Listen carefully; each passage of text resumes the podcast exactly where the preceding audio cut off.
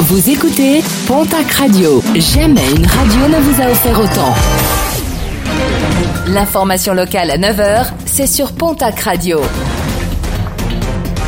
Bonjour Jean-Marc Courège-Sénac. Bienvenue à vous. Appel à la vigilance lancé à Orthez depuis plusieurs jours. Une recrudescence de cambriolage est déplorée sur le secteur, trois au total depuis samedi, dont un assez surprenant puisque dans une maison, les malfaiteurs n'auraient emporté que les vêtements féminins qui s'y trouvaient. Un incendiaire interpellé à Mont-de-Marsan en début d'après-midi hier. Un véhicule a pris feu dans une ruelle proche de la mairie avant que les flammes ne se propagent à un immeuble proche. Grosse opération des services de secours. Un homme a été rapidement interpellé après s'être rendu à la police. À bord de le premier radar tourelle installé dans les Pyrénées-Atlantiques et qui remplaçait le précédent radar incendié lors de la crise des Gilets jaunes a été tagué. Installé sur la R D neuf cent trente-huit, ce nouvel équipement avait été installé à la fin du mois de juillet. Un radar qui contrôle la vitesse, mais aussi le port de la ceinture, les distances de sécurité ou l'utilisation du téléphone au volant.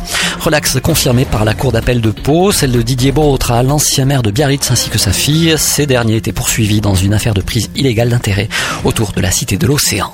cent dix-neuf, le chiffre du jour, c'est le nombre de gardes à vue durant le sommet du G sept à Biarritz, chiffre révélé hier par le parquet de Bayonne. Ces gardes à vue seront suivies d'une cinquantaine de poursuites judiciaires. Les canards trouvent du soutien sur les réseaux sociaux et Internet. Une pétition a été mise en ligne pour soutenir la Soustonaise, attaquée en justice par son voisin pour les nuisances engendrées par ces canards. La pétition, dont les auteurs espèrent au moins deux mille cinq cents signatures, sera ensuite remise au tribunal de Dax, qui jugera l'affaire sur le fond mardi prochain.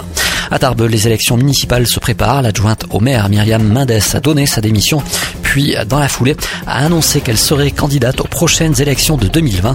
Une liste qui n'aurait pas d'étiquette politique. Pas une grande surprise, il y a quelques mois, Myriam Mendes avait lancé un think tank, un réservoir d'idées sur l'avenir de Tarbes.